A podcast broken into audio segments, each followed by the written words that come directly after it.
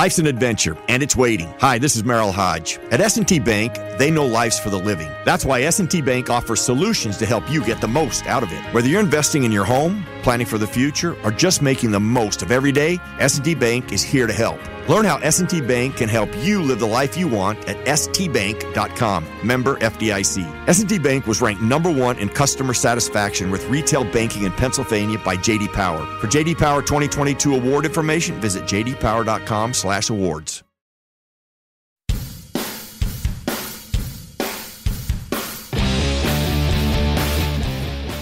We are back. I'm Dale Lally here with Matt Williamson. We're live from Steelers OTA sessions here at the UPMC Rooney Sports Complex. Uh, starting hour two here, Matt. And uh, over the weekend, the Browns signed David Njoku to a four-year, $56.75 million deal. Now, he was on the franchise tag, so they lowered his cap hit uh, from the franchise number this year down to $3.328 million. So it helped them this year. Yes. But their cap's always odd to me. I- mean, it, a couple teams. I always talk about the Saints, but I mean, the Browns seem to be in that neighborhood too, where they can get whatever they want. You know, the Watson deal is a massive one, but they're not paying him a lot in paragraph five stuff this year. Um, I understand the Njoku move, and you know, a couple notes on Njoku. I, I, I'm starting to think tight ends might be a little like our safety conversation, where the right ones can be real bargains. And I don't know if Njoku is going to qualify as that or not. But originally, when they franchised him, I thought, man, that's a lot of money for Njoku. But the franchise tag for tight ends isn't that bad. wasn't that bad, yeah. You know, and it's not much different than like the Azoma contract or let alone the Jonnu Smith or Hunter Henry contracts from a year ago. And you'd say what you want about Njoku, but I think he's in the same neighborhood as Henry and Smith. And tight ends do take a while, as we often talked about, to hit their stride. And nobody has more tight ends on the field than the Browns. So I get it, but he's not a sure bet, that's for sure. Well, here's the thing. I'm looking here at the at the contract, Mm-hmm. and while it was a four year, uh, what did I say, four year, fifty point seven five million dollars. Twenty eight million dollars of it was guaranteed. That's a big chunk. Seventeen at, uh, fully guaranteed at signing. So this year he counts three point three two eight million against their cap. Mm-hmm. Next year that goes up to eight point seven nine three. In year three, eighteen point seven nine three Wow. million dollars. Like he has better hit his stride by then. Yeah. Or this is not a good deal. Now his base salary that year is thirteen million. He then also gets a one point five million dollar per game bonus. Wow. Which, that's something that's new in the contract yeah, world. I which, which don't know takes that, heard that. takes that number up to eighteen seven nine three. Mhm. In twenty twenty five, So I assume they're looking at it like after two years we can get out of this. yeah, But it's still going to have a lot of dead you're money. still gonna have a lot of dead money. Yeah, Mhm. in fact, your dead money would be five point nine million dollars in that. Mhm. in So if he's third year. not good, he won't get those game check bonuses. Yeah. You know, I Actually, guess. the dead money is twelve point eight. It's almost twelve point nine million uh, for a pre June first cut. Okay. So But boy, he's going to be on the books for a while. Yeah, and then in 2019, that that uh, cap number is 19.5, and then they also added on avoidable year at the end. So in 2026, it's 4.2, almost 4.3 million dollars for him not to be on the roster. To not even be on the roster. So avoidable years is starting to be a Browns thing here. Yeah, I mean, bring that up because of, of the of what they they signed. Uh, Clowney, right? Jadeveon Clowney. So Jadeveon Clowney signed a one-year, uh, $9.25 million contract to return to the Browns this Mm-hmm. Which sounds logical. You know, he's a good player. He's not a great player. It's late in the process. Okay, but there's more to it. There's more to it because the they did it. this. They did this with him last year, gave him voidable years on the end of that. So he counts 3.6 million dollars whether he had played it down for them this year or not. Mm-hmm. And then they re-signed him to that new deal and put voidable years on that as well. So next year, if Jadeveon Clowney doesn't re-sign with the Browns, he counts 6.4 million dollars against their salary cap Yeah, right, right. for a one-year deal. Mhm. Then they may do it again, you know, and sign him again after keep this kicking year. the can. Right, right. Uh, The problem for them becomes, again, you, you have to start paying. The quarterback money starts to kick in Very soon. for a guy who may not be playing football for you at that point. Mm-hmm. Their highest paid player right now on their roster is Baker Mayfield. That's crazy too. I hadn't thought of that. I mean, they have a ton of guys that are making like eight to twelve. I mean, the whole, the whole offensive line, Clowney, Garrett's over that. Now Ward's making money. they're eh, Cooper's not cheap. You know, they they got a lot of dude. Njoku now, of course. Both their running backs are expensive. I'm not sure when the Bills are going to come due for the Browns, but it hasn't quite hit them yet. But boy, it seems like it should be coming soon. But Matt, they're going for it. They're going for it, right? Yeah. Well, they may not be without a quarterback all year, too. They're going to be back. They're going to be in Jacksonville territory here pretty soon. Mm-hmm. And Watson could raise all ships. I mean, on the field. Yeah. I mean, that's the plan. I assume is you invest so much in that guy. Man, I I have my doubts how much he's going to play this year too. I, I do as well. And at some point, that Myles Garrett contract really kicks in here. In fact, I'm mm-hmm. looking at his numbers. And while you are, no one's going to bail you out on the Mayfield contract. No. You know, like even if you trade him to Carolina, you're eating a, a big chunk of that deal. And I guess those con- those conversations took place. And maybe they, I still think he'll play somewhere else and be an opening day starter for somebody. But they're not going to pick up the whole deal unless you They're give them a, any of the deal. And the only way that happens if you like give them a second round pick to take Mayfield or one Right. of those Osweiler type of deals. And you you've know, already, right. you're already without picks. and you're already light on picks too. And Yeah. again, uh, hey, I, I I think the Browns could be really really good, especially if Watson's out there for a big ch- chunk of the, pl- the time. But they they had very little in draft revenue or draft capital this year. They're going to have very little next year, and they can't be having cap space. So this is, I mean. The ability to add in the future is going to be really hard for this team. In 2023, Deshaun Watson cost them 54, almost 55 million dollars. Does he really? And Myles Garrett cost them 29 million dollars. Wow. 80 million dollars of your salary cap. Two players. guys. Wow. And of course the cap's going to go up. And And, there's a lot of great players. They're great players. I mean, But they're the Amari two to invest Cooper, in. Amari Cooper also cost you 23.7. wow. So there's like a 100 hundred million dollars guys. in three players. Right. And boy, I mean, Garrett has. To, I mean, I, I think Myles Garrett's tremendous. I know he's not the most popular guy around here, but I think he's tremendous, and he's at that Watt level. But he has to be defensive player of the year conversation to make that contract worth it. And Watson has to be a top five quarterback for that contract to be worth it. Is Cooper a guy they could move on from? I, I- don't know. I mean, I, I can't imagine him being top five at his position like the other two, no matter how it goes for him. He's a good player, not a great one. I'm just uh, looking at this here now. They're 29 mil- 29.5 million dollars over next year's cap, Hmm. and that's if it is comes in at about 220 million. Yeah. I mean, like everyone, they'll restructure and they'll do things and there'll Yeah. be some cuts, but Here's the thing. I so think their time of being a buyer is gone. is done. Yeah.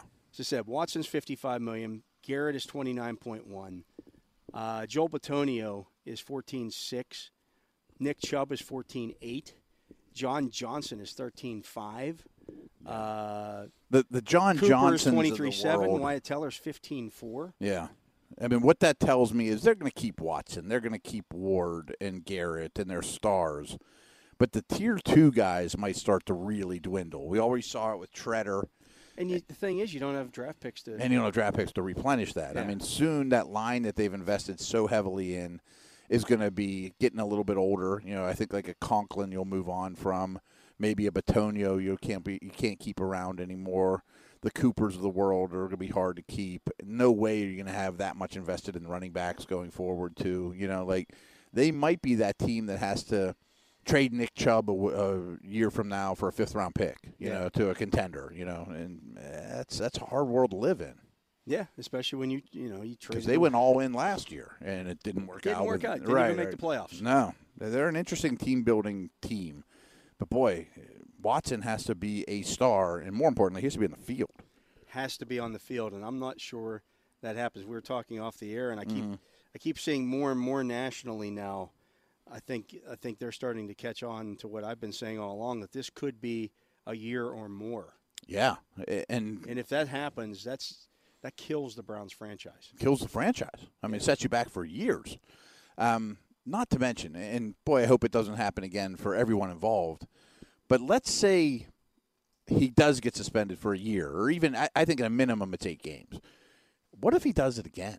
You know what I mean? Like in a way, you're kind of investing in somebody that has a substance abuse problem, or I know it's not the same, but I'm just talking dollars and cents here, or somebody that has a bad knee. You know, like you're counting on these things to correct themselves too. You know, like do you know it's going to? I, I, I mean, I think Watson's an awesome player. You know, but he has to be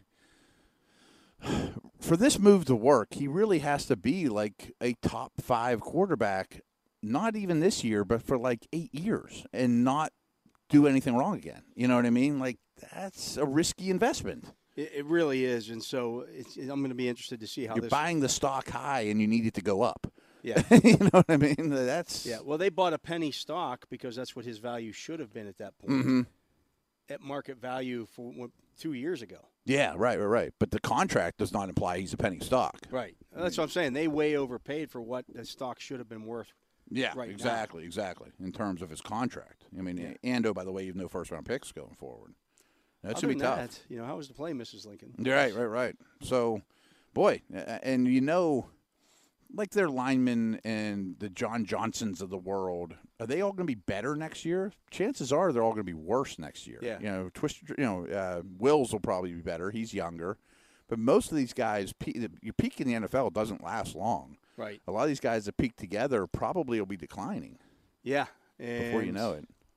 It's uh I, I really think uh uh next off season we could be talking about the Browns as wow they were Super Bowl champs or really had a great year or they're set up to think be. I, don't see how can they can be Super Bowl champs. I think more likely though is boy they, they've really put themselves in a bind Yeah. and it could be a dark couple years for the Browns Yeah. because of the the aggressiveness that they've made all these moves including the Joku who in a nutshell that seems fine but again you're adding one more multi-million dollar middle tier 2 guy that's really hard tier to one deal price. with. Right, right, right. Yeah. Exactly. You know, so I, I still believe the paying good players like great players is bad business, and I think he's a good player, but not a great one. yeah. Um. So Same we'll with John see. Johnson, I mean, I can then, see them really know. having in the next two years to have to tear that thing down. Yeah, I think it's a possibility. I mean, they almost have to hit on a Cooper Kupp in the third round type of thing. You know, Yeah. they, they have to find, pull a rabbit out of a hat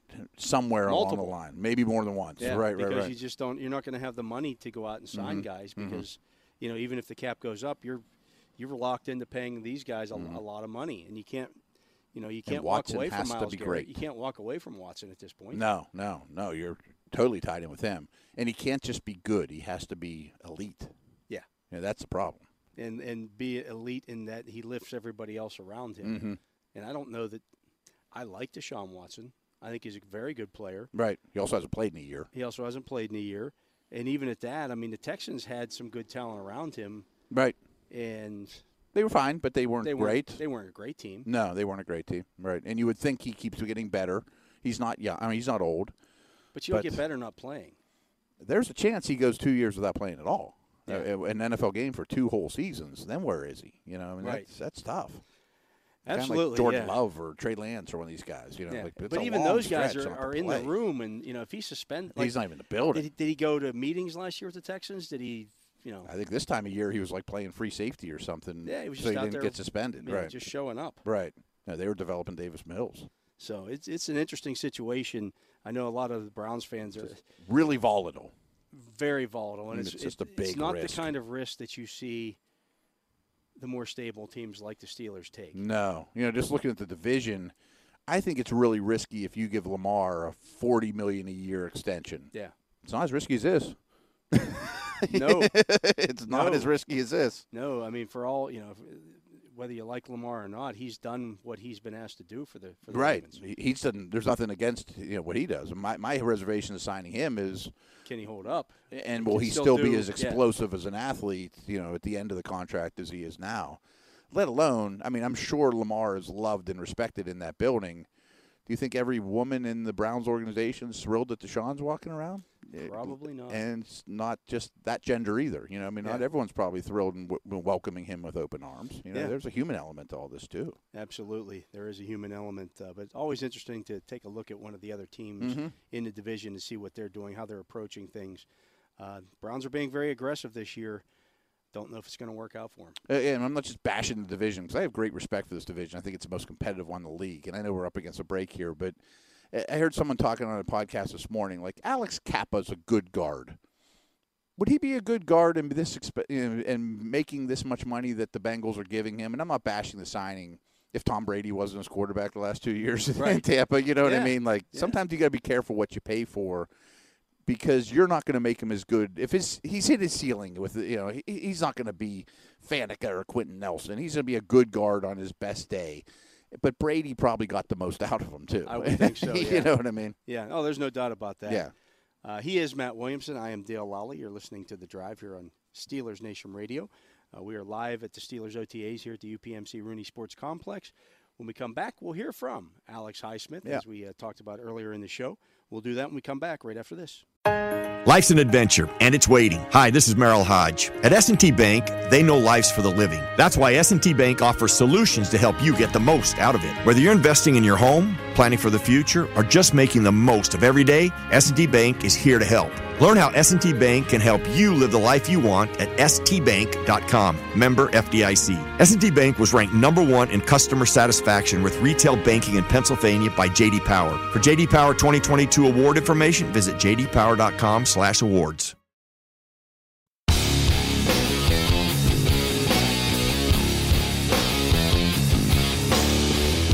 And we are back. I'm Dale Lally here with Matt Williamson. And earlier today, uh, Arthur Moats from Wes Uhler sat down with Steelers edge rusher uh, Alex Highsmith. He's now heading into his third year. And as Matt and I talked about earlier in the show today, uh, a big year for Alex Highsmith. So let's hear what, uh, what Alex Highsmith had to say. Alex Highsmith is uh, is our guest here on SNR, and I know Mozi's excited about this one. I mean, this guy. Anytime we talk about the offense for more than like ten minutes, he's elbowing me in the race, stepping on my toes. He's like defensive side of the football Defense matters. Got to talk about defense. Come we, on, man. We know it's hot out there. You got a million things going on. Wedding coming up around the corner. Congratulations. Um, so thanks for taking the time. We appreciate No, I appreciate you guys having me on. So, been a been a beautiful day here in Pittsburgh. It's getting hot, so it's about that time of year. Hey, is that's about the that truth, time man. of year. That's the truth. Now, man, you've been through this now a couple of times. Talk about, man, where are you at mentally while you're out here, man, as a quote unquote veteran in a sense, man? Like, how are you feeling about this thing? It's crazy to think that it's already year three. Uh, it Yeah. seems like yesterday, just Happens watching fast. the draft, uh, like a month ago or whatever, it was like, dang, it really seems like 2020 when I just got drafted. But it's cool to be out here, uh, year three. This has really been, this has really been the first normal offseason for me because I got drafted. Did, wasn't didn't get up here till July last year. Like really, a bunch of guys didn't come till uh, closer till mini camp because everything's still going on with COVID. So this it's just been kind of cool uh, to get back to normal. You know, seeing a lot of people at practice, you know, meeting in the locker room and stuff like that. And so it's been really cool. I feel like I've I've grown a lot, and I just it's I feel like I'm stepping into more of a leadership role uh, this year, uh, being a year three guy and uh, having a year of starting under my belt. And so, but that's just no there's no way for me to get uh, comfortable. I just always got to continue to get better and continue to uh, get one percent better every day. That's kind of the mantra that I go by, and uh, just really just stepping into more of a leadership role this year. But I feel good. My body feels good. Feel good mentally. So it's been a good good uh, off season so far. I like it. You mentioned the, the preparation in year three now. I can imagine, you know, first year, you're, you're bright eyed, everything's moving so fast, trying to figure out where you park, the cafeteria, where Oh, you yeah. lock, right? All these different things that you're, where you're living in a new city. Ha- Has it has it changed your process a lot in the last three years, or is it just more so now you're more focused, you're maybe more detail oriented in knowing exactly what you're what you're going to be going through out here? Yeah, I just you know I feel like I've gotten just more accustomed to it uh, as I continue to be here in Pittsburgh. Uh, and like you said, when I got here, everything was just so fast, especially since we didn't get up here till July. Sure, Uh, sure. it would have been that was the first the first COVID. yeah, year. it's kind of yeah. like get thrown right into the fire Absolutely. uh, in, in the camp, and so getting up No here and having- preseason games no either, preseason yeah. games, so just getting up here, having to learn everything super quick, and I feel like that um, for me. For some guys, it was probably used uh, as a disadvantage because some guys, you know, probably couldn't focus in, in virtual meetings and stuff like that. But I tried to use that as an advantage and just to com- come prepared uh, when I did get here. And so uh, it's just been cool to be able to continue to learn the city more and just learn just the way of the veterans more, like being around guys like Cam and TJ and Tyson and those guys, just learning how they go about their day and learning how they work. And so I feel like I just try to uh, really soak up some things that they that they do, and just I, I just always want to learn. Like even if I'm, uh, you know, in my tenth year, you know, which I hope uh, hope, hope Lord willing I can, can get to. Um, in the league, I still always want to be learning. You know, you, you can never learn enough, and that's I feel like some guys, some guys can get to that point where they think, oh, they got they've they've learned enough and they can not get better. No, you can always get better. You can always learn more. So that's just as I continue to grow in my career and grow uh, physically and mentally, I just want to continue to always learn more. Yeah, now last year, man, we saw you take uh, just a great jump in terms of your productivity, not just in the run, but also in the pass game as well, man, getting six sacks as a rusher. Just talk about, man, at this stage now, what are you trying to fine tune? What areas are you trying to improve upon? Because to me, one of the biggest things that jumped out, people will point to the sack numbers, but to me, it was how you played the run. I thought that you were a lot more physical in terms of setting the edge and just being more just disruptive in the backfield. So, what are you taking out here this time of year and trying to say, you know what, these are the areas that I want to improve upon? Yeah, just really the same as last year. I think uh, in the pass game, just working on my get off because that's where it starts with the pass rush. You know, Art, mm-hmm. uh, being a pass rusher, uh, just really working on refining my moves. So uh, whether that's the cross chop, the, the swipe, the spin, just really really honing in on spin. Two. Boy, everybody's seeing that oh, spin yeah. now. Come on now. I gotta gotta bring it out more this year too. Um, just really honing in on you know really a couple moves um, that I can just really use to my advantage and so that I can work those different moves because not all tackles set the same or punch the mm-hmm. same. You gotta have different moves for different tackles, and so that's something I just try to learn more and I'll use different moves when I study different guys because some guys shoot their hands high, some guys shoot their hands low. So use different moves uh, for certain guys and just run game, just continue to be more physical. I think that was something that really I want to get better at um, going to my second year because I think that's where a lot of people were like, uh, you know, I don't think he can play the run. I think I really showed people that I can, and uh, just proved to myself that I can because I know I can. And uh, just really this year, I feel like I've got more more physical as well. I've gained gained a few pounds, so putting on more muscle, and so I just want to continue to be an all around player. I mm-hmm. just don't, you know, of course, you know, I want to get sacks. That's that's really the most important thing. But I mean, I that's also, how you get that check. Come yeah. on, man, we know that. I also I also want to be known as you know a hard nosed football player. Right, that's right. playing the run and being physical. Because you know last year. Um, you know, we, we weren't where we wanted to be as a defense in the run, and I think this year we got a lot to prove, and uh, that's something just a key area where I want to be able to do my job when it comes like, hey, when they run the ball over here, like they're not getting around this edge. Mm. That's the goal that I mm. have, and so I just continue to be more physical and something that I have. Something that you know, sticking with that, something that, that Moats and I have discussed, uh, you know, a few times since the season ended. We're, we're doing this show three, four days a week still throughout the off season. We regurgitate topics sometimes. One of the things we've talked about is is that run defense, and it's it's been a big topic amongst fans, amongst media, right, about how that needs to improve this year. But what we've said is five straight years now, the Steelers have led the league in sacks. I mean, TEU last year getting up to that number six. We all know Cam Heyward and TJ Watt tying Michael Strahan's single season sack record. It comes from a bunch of different ways for the Steelers in, in five straight years doing so. It's I got to imagine for you guys if you can stop the run, if you can improve in that department and have more predictable situations where it's it's third and eight and you know you're pinning your ears back and getting after the quarterback. I mean, the team has led the league in sacks for five straight seasons, but it feels like maybe that could even go to another level. Oh, it definitely could. Just like you said, like that we have so much to improve on, you know, in the run game from last year, and I think everybody uh, being healthy this year and you know having guys back is going to be a, be a huge advantage for us. Um, just really I feel like coach bringing in Coach Flores has been awesome for us as well. He's so intelligent, and I can see why he's been a head coach in this league just because how intelligent he is. And he's been great so far. I've learned so much from him, uh, just from not only from a run game standpoint, but also from a pass rush standpoint. You know, learning uh, different protections from the O line, learning stuff like that. So he's he's great. He's been great for us so far, really adding value to our defense. And I just um, I'm I'm excited to just see the leap that we take this year because I know if we can, just like you said, if we can put them in third and long situations. Like teams don't want Absolutely. that against us. They know? do not. And that's what we got to get to is getting them in the situation. So it's really about winning the first and second down uh, and, and, stopping that run and, and, making negative plays in the backfield on the run game. And now, I haven't talked to you since you've shared the locker room mm-hmm. with the reigning defensive player of the year by the name of T.J. Watt. But just talk about, man, what's that been like seeing him on a day-to-day basis as well? Now that he's won that award, and obviously you going into this third year, do you feel that you guys can take what you've already been doing to another level? Oh, for sure. I feel like both of us can. The thing about TJ, like you know, he he's the same person every day. He comes in and works, and he he has the same mantra as me, just continue to get one percent better every day. And it's just cool to be able to uh, play alongside of a guy like that who really loves football and loves perfecting his craft, and that's the reason he's the best at what he does because he comes out here every day and he works. And so, just like I said earlier, I just try to take things from uh, from from his game and try to you know model them into my game. Mm. And so, whether it's learning more about the cross chop, and for example, like a lot of times last year, I, I, I, I win some rushes, but wasn't either I wasn't bending the corner enough, or the quarterback would step up, and I'll just kind of run right by him a few times. And so, just learning from TJ, you know, what what what is a little thing that you do to really get your hips around, mm. so that the mm. quarterback when the quarterback steps up, like you can still get him. And so,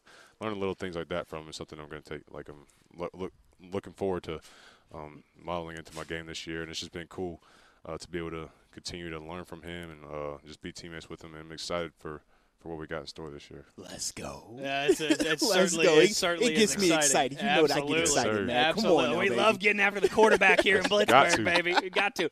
Uh, you mentioned a few minutes ago when you were talking about you know growing into your third year and one percent better, and you used that word growing into a leadership role as well too.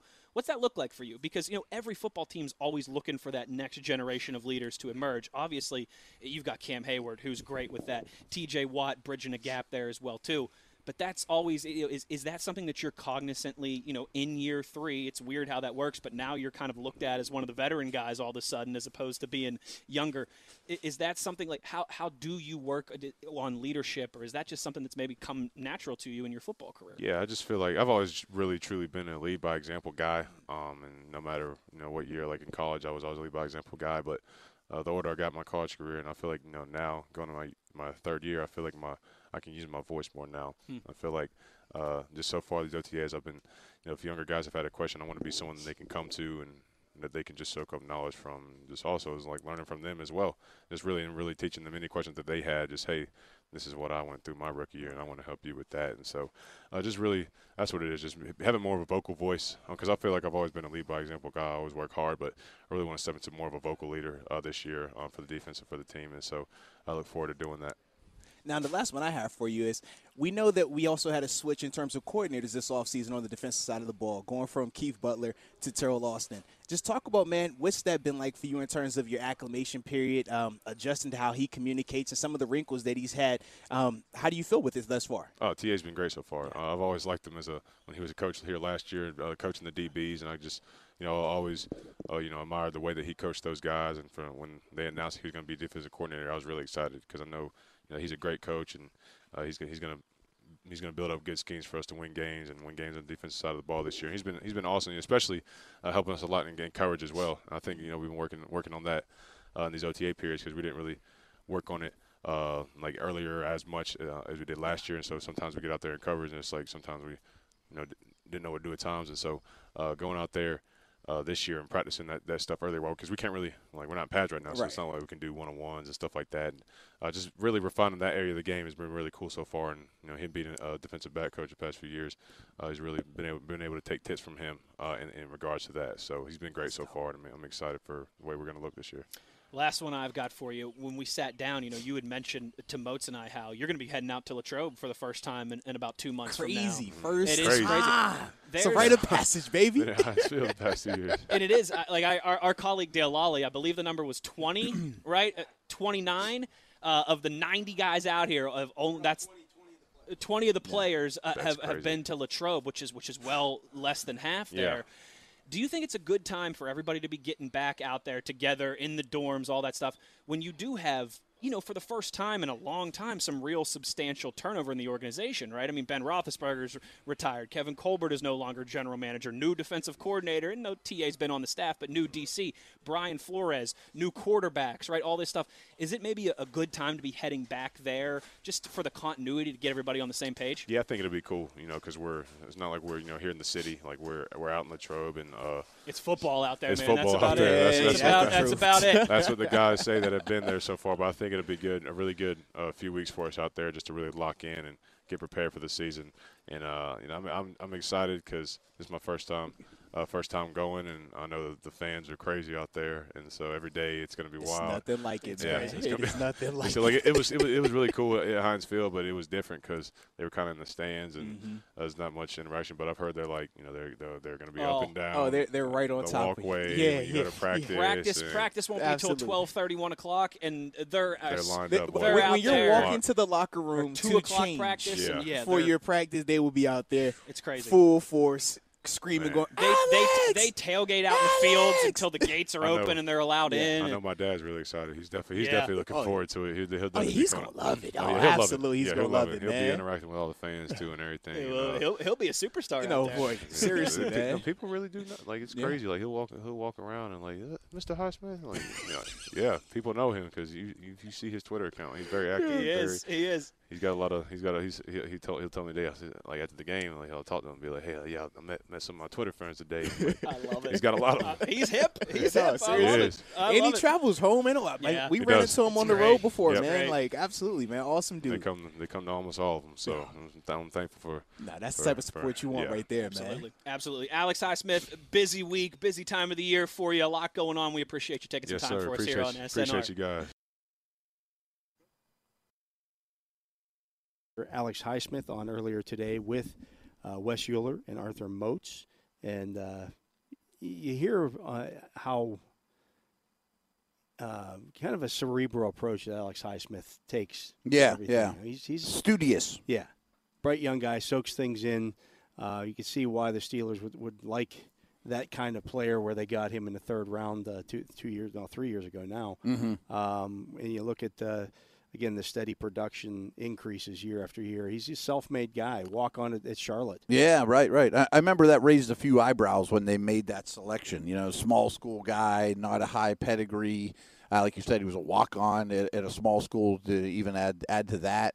And I remember a couple traits that really stood out to me just studying him really after they drafted him because I knew a lot less about him before they drafted him as after was one trait I think that they I don't know if they would admit it publicly, but get off is really important Yeah. to their guys. You know, the, the, a lot of these guys have really good ten yard splits. They have great get off the snap. These edge pass rushers and studious. You know, I mean Watt and Highsmith both are very hard workers.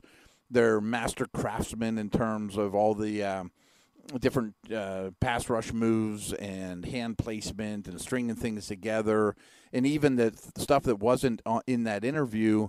You know, him and Mozi were talking off the air about, boy, you're really working on your cross chop and things like that. Yeah. You know, I mean, he really is putting the time in on those things, and it just it gives you a, a good spot to start with with that get off and athleticism and then you can take it a couple steps further when you really work hard on your trade which both these edge guys do Yeah, absolutely. And and you start to reach that that age where the athleticism matches up with the knowledge. mm-hmm. And, and the athleticism is not going to last forever Right. yeah right right, right. So then you get by on knowledge the last few years Mhm. of your career. But yeah, you're starting to see uh, Alex Highsmith come into his own. Uh, we're going to take a break. He is Matt Williamson. I am Dale Lally. You're listening to The Drive here on Steelers Nation Radio. We are live from Steelers OTAs here at the UPMC Rooney Sports Complex. We'll be back with more right after this.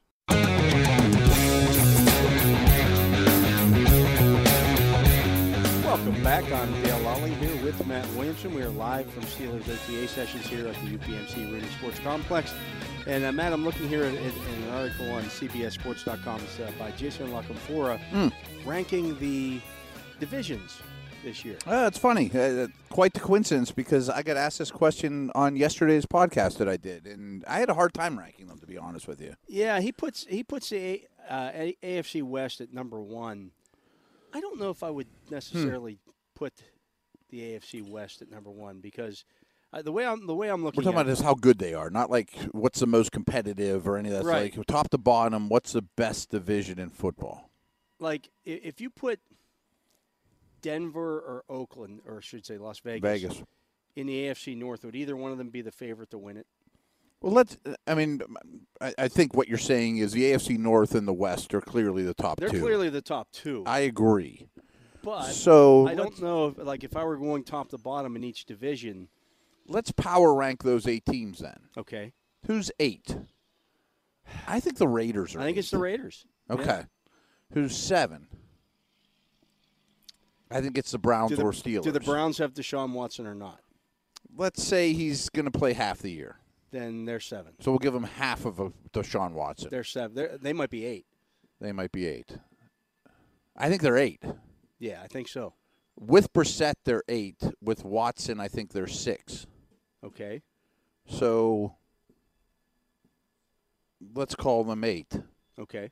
because I think there's going to be a big chunk without them. Right. And certainly this beginning of the year will be without them. You know, who's to say what teams have what in week 10 anyway? So Yeah, if we yeah. go under the assumption that Watson's not their opening day, because the rest of the stuff is going to change throughout the year anyway.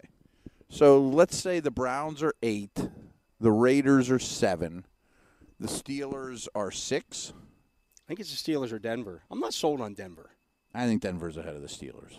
I'm not sold on that. They haven't won more than seven games in, in um, Yeah. half a decade, I mean, I think some people would put Denver in the conversation of one, and I think that's way too high. but I think they're ahead of the Steelers. Okay. But I'll give you Denver at five. Okay. So Denver's five, Steelers six, Raiders seven, Brownies eight, Okay. Which is really good. I mean, think about the six, seven, eight teams. There's no other divisions that could compete with that. No, I mean no. that's the, the bottom of the divisions here are awesome. Yeah, that, I mean, to me, that's why they're in this conversation. Those four teams might win the NFC East. Right, right. They I think they'd the be favorite, competing yeah. or would be NFC playoff teams even. Yeah. You know, with, with three wild card teams. All right. So, do you have a preference? Who's four or who's one? Sometimes it's easier to work backwards. I think the Chiefs are one. Until proven otherwise, I think they're one. I think they deserve that. but I think Baltimore and Cincinnati are two and three. Hmm. I think the Chargers are better than both those teams. They weren't last year. They weren't last year. They were not a Well, playoff I guess team. they were well, they were Baltimore wasn't good Baltimore, either. yeah. Right. I'm just going. Uh, okay, so what the Bengals did last year was they went into Kansas. They beat. They went into Kansas City and beat Kansas City. They did. They did. I mean, obviously they're the Super Bowl team. Yeah. Um, you know the Ravens. I expect to bounce back this year. Mm-hmm. This will be controversial, and I bet you don't agree with me. My top four would go KC, Chargers, Ravens, Bengals. Okay, so then you would think the AFC West is the better division. Yeah, because I have the I have the three, four, six, and With that eight. Chargers franchise, you got to show me. I know. There's a little know. bit of Cleveland, Cincinnati there. That yeah. I mean, that's they should be a playoff team already. Are Right. they ever going to get there? They had the opportunity last year to do something about that on the field Mm-hmm. against the against the uh, the division rival and couldn't get it done. Right. And it's a young coach, and I, I think Cincinnati's similar that way. Young quarterback, young coach, But they and, proved but it they proved it, and Yeah. the one other team didn't. But I think if the Chargers played the Bengals 111 times right now, the Chargers win. Okay. So I would go the West slightly over the North. Okay, so but we it's a battle. We think the North is number two. Oh yeah, Who's three? NFC West for me. That's who he has. Okay, but Seattle's bad, Seattle's really bad, and and I don't know that. Um, I think Arizona's really hard to trust too. I think they're going to take a step back this year. I'm not sure Arizona's any different than that Bengals Chargers conversation we had in that do I trust them to really be a winner? And I don't know what San Francisco is. Right. If they start Trey Lance, I, they could they could win 12 games. They could win six. They could. I think they have a little bit of that Ravens Steelers factor. Well, maybe I'll take that back because every Shanahan year's either's been Final Four or picking in the top few. Right. You know what I mean? Yeah. Then I was going to say they seem like an eight or nine win team no matter what, but maybe I'm wrong about that. You know, because history hasn't stood up to that. I saw a stat the other day that Trey Lance in his since since he went to college has thrown 359 passes or something. Like since that. he went to college. Yes. I mean that's a That's long like five time years. ago. Right, right, right. That that's uh, interesting. Yeah. And Jimmy's not going to be in the It is- equation. it's not like he was at Alabama sitting behind no. somebody. Right, right, right. You know? Yeah. I still think they're the third division though. Okay, Who's Um, four? he is the AFC East. I get that. I think it's a pretty solid drop off though from those first two to the next. Agreed. Agreed. Because I think Buffalo would be one on all of our power ranks. Right, but then the rest of it is The rest of it's okay. yeah. I don't think the Jets are a garbage team anymore. But that's kind of like the Lance They're Wilson still probably a conversation. five win team though. Right. They have an awful schedule too, and neither one of us is high on New England. Right. And I had a lot of questions about Miami. Yeah. See, I which East division's I would. better? I might put the NFC South over the AFC East. I can see that, especially like if Mayfield landed in Carolina. Yeah. At least I think you get to a, like a seven-win team then. Garoppolo. you know. Yeah, right, right. An NFL quarterback. Yeah. Because I think the Saints are a playoff team. Yeah. The Bucks might be the best team in the NFC. Right. Um, they added Akiem Hicks today, by the, way. The way. Falcons are really bad. They're horrible. Yeah. They're the last. Yeah. They're they're 32 to me. Here's a dark horse, though. What about the NFC East? Yeah, I'm not buying on that. See, I think Philly and Dallas are playoff type teams. I think Dallas might be the biggest disappointment this year. Yeah, I have my worries about them, But I think their bottom feeders are a little better than they've been. In that Washington, to me, is like a seven to nine win team, and I think the Giants aren't one of the worst teams in the league anymore. Again, guilty until proven innocent. Right. A couple of these divisions, though. I mean, NFC North has two bad teams, even though I think one's going the right direction. And AFC South has two bad teams, you know, That are just bad. that are just bad Yeah. and probably aren't going to change soon. So, who's the worst division in the league? Well, according to Four, he has the uh, NFC North sixth. He has the NFC South fifth, NFC North sixth, AFC South seventh, in the NFC East eight. Hmm. I don't think I'd have the NFC East eight. I'm starting to really warm up to the Colts, though, in terms of the AFC South. Like, I think that's a 10 or 11 win team, in that division. Yeah, especially considering if they were six playing, games in that division. if they were playing in the AFC North, they'd be the, battling for third place. Yes. They're not much different than the Steelers or Browns. No, You know, on the Browns' best. that's the thing to me. I think people need to, to keep. The Steelers could take a step backward in wins this year, Mhm. but be a better team than they were last year. I wouldn't be shocked if that's how it actually tra- transpires. Because I don't think they're a bad football team. No. I, I keep keep seeing you know these things out there. They're going to be picking top ten, or they have the Steelers picking in the top twelve. I mean, even if they're fourth in division, they're not the Jags, Texans, you know, Giants, Bears. I mean, there's some bad ones Yeah. out there, and not Falcons. to mention, and maybe the Steelers will be this team, but they haven't been lately. That there's going to be two teams that we're counting on to be middle of the road that are going to be junk after three injuries. You know what I mean? The- Yeah. And and to me, I mean, that's the Duck Hodges year. Yeah, you went eight and eight, right, and they still went eight and eight. You know what I mean? yeah, I, ju- I just look at this team, and uh, you know, I again bring up the fact that Mike Tomlin in his career is fifty-two and fifty against teams that finish the season with a winning record. with a winning record. the best to be 500 against yeah. those teams is amazing. that's the best of any coach in the league. And I bring Mm-hmm. that up because uh, today Gunnar Olszewski said, and we'll hear from him in the next Yeah, hour, yeah. Uh, he told reporters that, um, you know, the, the, coaching staff in New England talked very highly of Mike Tomlin as a, as a coach, and they didn't. I'm interested to hear that. and they didn't do that ab- about a lot of guys. I'm sure they didn't. Yeah. I mean, I bet deep down, Belichick does not respect that many coaches. Yeah. yeah I mean, I, th- I I always go back to the Bill Walsh saying that you know we're fighting against eight teams here, folks. Yeah. and I, I'm sure Belichick looked at that the same way. And maybe it's not the same eight teams every year, but there's really only eight teams, give or take, that I truly fear or respect or could be on our level as the Montana Niners. You know, Yeah. and I'm sure Belichick looked at it the same way. And I think the Steelers have been that all along. They've been one of those eight.